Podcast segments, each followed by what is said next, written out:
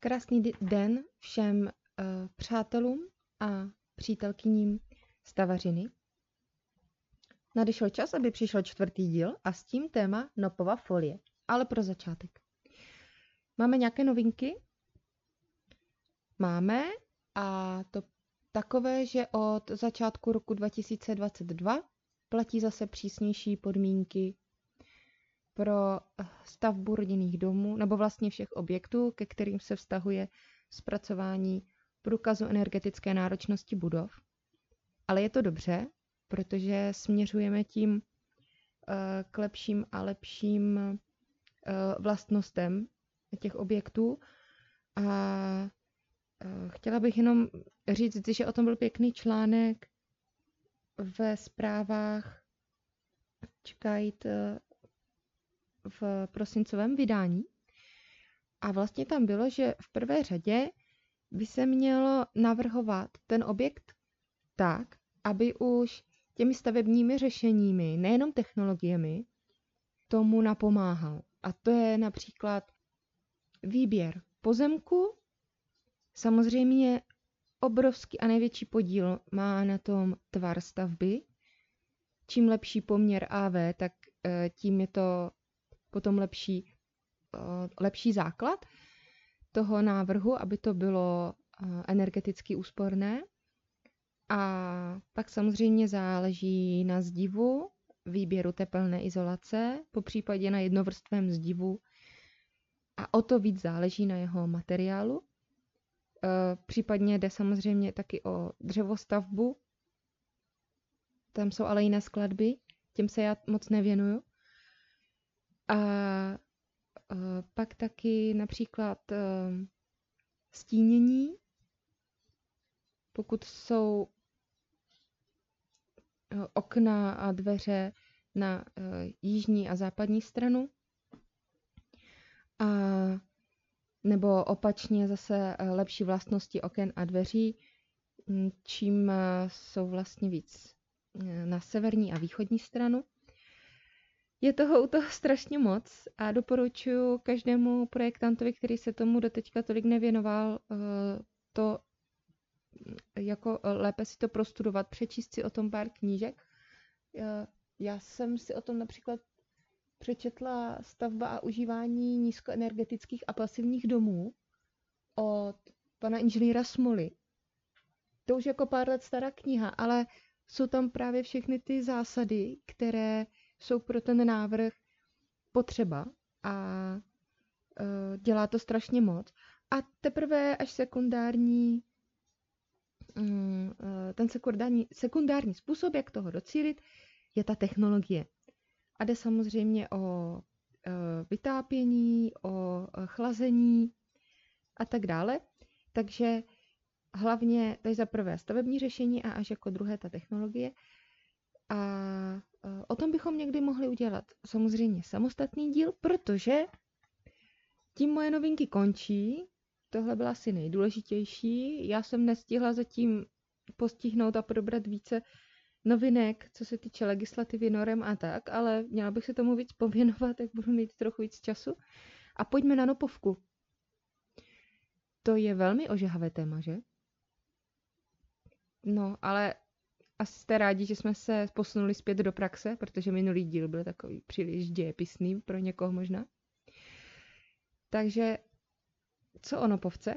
Posledních několik let je snad všude, doslova na každém objektu a nejčastěji, bohužel tam, kde opravdu nemá co dělat a dokonce tam ještě škodí. Ale pojďme si o ní první něco říct, jako o materiálu. Co to teda je? Je to takový plastový pás svíčňalky, kterým se říká nopy. Je vyrobená z há dé pé é, neboli vysokohustotního polyetylenu. A proč vůbec vznikla? Je to hodně důležitá součást uh, některých skladeb. Jde primárně o drenážní vrstvu, která odvádí vodu nebo reguluje množství vody. Například v zemině v zelených střechách. Ale taky je e, někdy potřeba ji použít u opěrných stěn, na které by se mohla tlačit voda a způsobit tak degradaci až zřícení té stěny. Ale co je nejdůležitější, není to hydroizolace. Nopovka je vždycky jako doplňková folie, která slouží jako drenážní vrstva. Prostě všechny konstrukce, u kterých se tahle folie používá, musí být proti vlhkosti, proti vlhkosti chráněné hydroizolací. A teď třeba z asfaltových pásů, po případě z měkčeného P V C. A co je toto měkčené P V C? Tak to je například Fatrafol, Protan, Dekplan a tak. A, a ten Fatrafol je asi nejznámější tady v ČR a já ho určitě doporučuji. Já mám strašně dobré zkušenosti i s jejich technickým poradenstvím. No a asfaltovému pásu se říká lidově lepenka nebo I P A. Jde o odolné modifikované asfaltové folie s vloženou nosnou vrstvou, například jde o skelnou rohoš. Pro spodní stavby jsou to ideální materiály na hydroizolaci, protože s asfaltovým pásem se poměrně snadno pracuje a dokáže to hodně lidí, když to s měkčeným P V C je to, je to těžší. Například i to kotvení ke stavbě toho měkčeného P V C, na to je prostě zapotřebí poplastovaná lišta, abyste to k tomu přivařili. Je to jako složitější, nezvládne to každý, je to vhodné například do bílých van, nebo tam, kde musí být ta hydroizolace dvouvrstvá, tam, kde je jako velká tlaková, nebo hodně silný tlak spodní vody. A taky i pro střechy se mi zdá jako lepší materiál, protože je trvalejší. Zvláště uh, ty, ty nejnovější folie. Uh, přijde mi, že jsou proti U V záření na tom lépe než asfaltové pásy. Ale možná je to jenom můj osobní názor. Uh, nevýhoda je, že potřebujete k tomu nějakou separační vrstvu. Nemůže to například ležet rovnou na polystyrenu. To se prostě nesnáší ty dva materiály a způsobuje to degradaci. Takže se to odděluje například geotextilí. To bylo něco málo k hydroizolacím, abyste věděli, že nopovka prostě hydroizolace není. A i když se tak používá, tak je to prostě špatně. Tak zpátky teda k nopovce. Jak tedy vypadá vzorová skladba, kde se nopovka nachází? Za prvé vám ukážu plochou zelenou střechu. Skladbu mám právě od Fatry. Jde o intenzivní zelenou střechu, kde nejste limitováni tloušťkou substrátu a druhem rostlin, protože jde o zahradu, o střešní zahradu, která potřebuje údržbu. Takže jedeme od exteriéru. Za prvé volitelná zeleň, za druhé intenzivní substrát čtyřicet centimetrů, za třetí hybridní recyklovaná deska tři centimetry a dostáváme se k drenážní vrstvě, za čtvrté, drenážní vrstva s kašírovanou textilí tři centimetry, což je speciální nopová folie s kašírovanou geotextilí.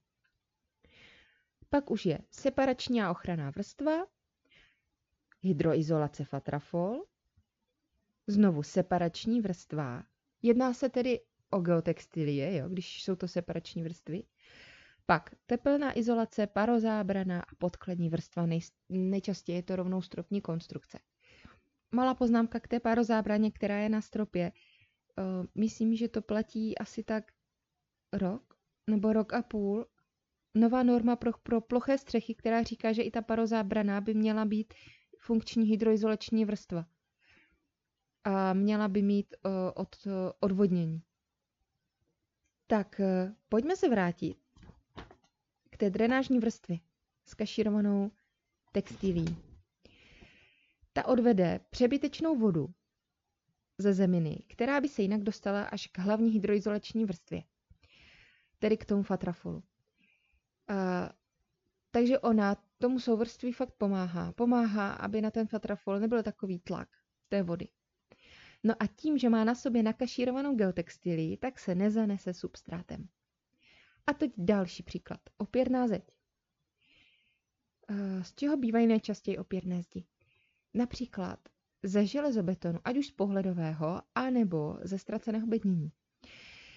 tak aby ten tlak zeminy na to byl co nejmenší, tak každý statik vám řekne, že prostě potřebuje ta opěrná zeď mít za sebou drenáž. Z čeho se ta drenáž skládá? Je to z kačírku, kterým proteče ta voda, takže nezůstane v zemině, která by tlačila na tu opěrnou zeď. Ta voda proteče do drenážní trubky a ta trubka je vyspádovaná například podkladním betonkem a zasypaná. Ano, ta je teda zasypaná tím kačírkem. No ale aby se nezanesla, je potřeba trubku i s trochou toho kačírku okolo obalit geotextilí, která funguje jako filtr. A zeď, ta je chráněna svislou asfaltovou hydroizolací, ale potřebuje se nějak chránit i proti těm kamínkům, aby ji náhodou nějak nepoškodili. I když jsou ty kamínky jako oblásky. No a na to je právě dobrá zase ta nopovka. Ta nopovka by ale měla směřovat tak, aby uh, nop, nopama ven od uh, hydroizolace a zase tak, aby právě ta voda, která po ní steče, se dostala do té drenážní trubky.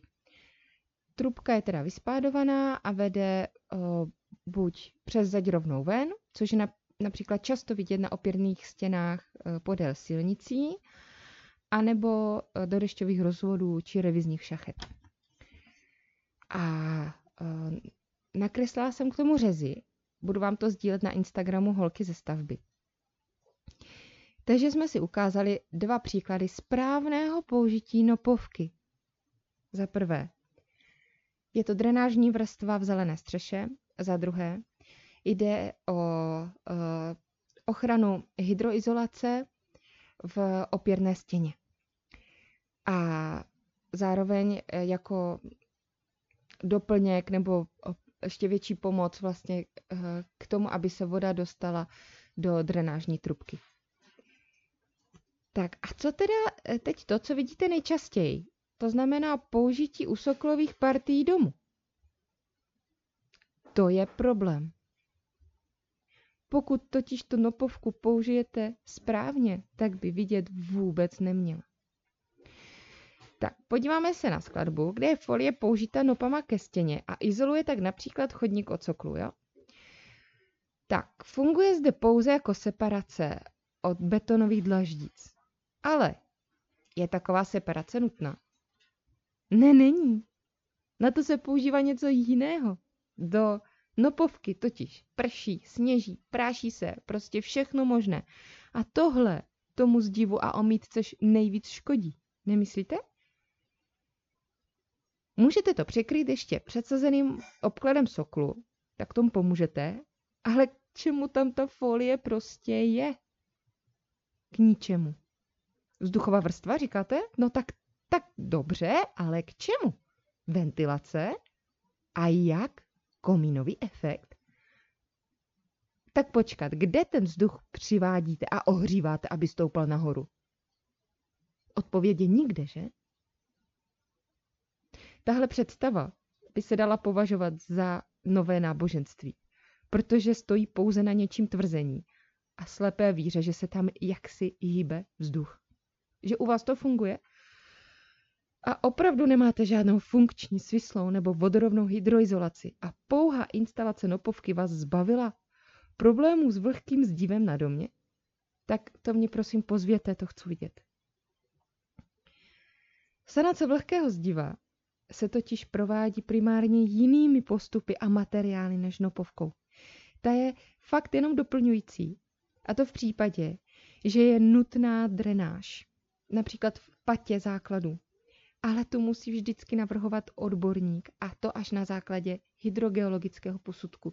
Fakt to nefunguje tak, že přijde soused Pepa nebo Franta a řekne vám, je, to by nějak opadá omítka, víš co, hoď tam drenáž, vykopej to a pokud možno rovnou v celé délce, jasně, hoď tam drenáž, nopovku a uvidíš, že to super, viděl jsem to v receptáři nebo kde, četl jsem to na skupině stavby své pomoci, tam se nedívejte radši, jo. To je jako důležitá výstrha. i pro odborníky. Z toho byste mohli mít bolesti hlavy a frustraci. A teď jsem se trochu ztratila. Ne, to fakt musí navrhovat odborník. Pokud to uděláte, tak si tam tu vodu totiž naopak ještě můžete přivést. A to tu povrchovou. Bude se vám tam schraňovat právě v té drenážní trubce, která bývá málo kdy vyspádovaná. K tomu je fakt potřeba ještě dělat ten betonek. A končí to prostě blbě. Končí to tím, že máte ty problémy s vlhkostí ještě větší. Když to odborník, který má hydrogeologické znalosti, tak vám prostě řekne, co s tou vodou dělat, ale úplně nejčastější a nejlepší řešení je prostě doplnit tam tu svislou a vodorovnou hydroizolaci, která u starých staveb už není funkční, anebo tam úplně chybí. A změnil se, uh, změnilo se nějak vnitřní klima, například výměnou, uh, ano, výměnou oken, a najednou prostě už se to neodpařuje včas všechno, takže uh, se to zhoršuje. A nebo ještě klidně je možné, že prostě se mění i klimatické podmínky, že prostě už to nefunguje, jak by mělo. Je moc vody nebo naopak málo vody, ale to prostě musí pomoct odborník. To jako své pomocí tohle dělat, to bývá dost hazard. Takže jaký je závěr a ortel nad Nopovkou? Je to skvělý nástroj pro drenáž. Tedy odvod vody jako... Tedy odvod vody. Promiňte, odvod vody tam, kde ji prostě odvádět potřebujete. A to například zelené střeše, klidně i v terase to někdy je potřeba, a nebo například u opěrných zdí, abyste ještě snížili víc ten tlak vody. Ale jako větrací vrstva kolem objektu, anebo jako hydroizolace prostě ne. Nefunguje. Proč nefunguje jako hydroizolace? Za prvé, spoje jsou netěsné. Za druhé, je velmi tuhá, takže nemůže prostě přiléhat ke zdivu. Nemá jak. A pokud není použita odborníkem na sanace, obvykle končí jen jako separační vrstva mezi zeminou a hydroizolací, ale nopama ven. Nopama od hydroizolace. Nicméně zase je potřeba ji odborně ukončit, aby se za ní nic nedostalo. A to lištou, po případě přesahem obkladu soklu. Skvělé materiály o Nopovce najdete taky na blogu pana Tomáše Hrdličky. Ten, to je opravdu skvělý stavař a já ráda využívám jeho rad. Sice jsem tyhle informace čerpala z vlastní praxe, spíš než z jeho blogu, ale před pár lety jsem si články o Nopovce právě přečetla a ty mi velmi pomohly do praxe, abych ji uměla správně využívat a taky, abych uh, jako pracovala na tom a odrazovala ty investory před špatným použitím. Tak uh, jeho stránky se jmenují tombuilder tečka cz. A děkuji vám moc za to, že jste si mě poslechli. Uh, pokud máte na Nopovku jiný názor, nebo byste rádi doplnili ty informace, které jsem tady podala, tak můžeme je spolu diskutovat na Instagramu Holky ze stavby, například pod příspěvkem, který se právě Nopovkou zabývá. Můžete mi taky napsat na holky ze stavby zavináč gmail tečka com. A co dalšího pro vás připravuju? Tak až budu dostatečně zdravá, protože prostě furt nějaká rýma je tady, a až si na mě najde čas, můj dobrý známý, pan Roman Vlček, tak pro vás chci udělat podcast o tom, jak funguje koordinátor bé ó zet pé na stavbě, co je to plán bé ó zet pé, kdy ho musíte mít, kdy ne a proč je dobrý se tím zabývat a taky čí povinnost to je, dodavatele nebo investora. Tak doufám, že už se těšíte. A budu ráda, když uh, si vyhledáte i další díl. Páčko.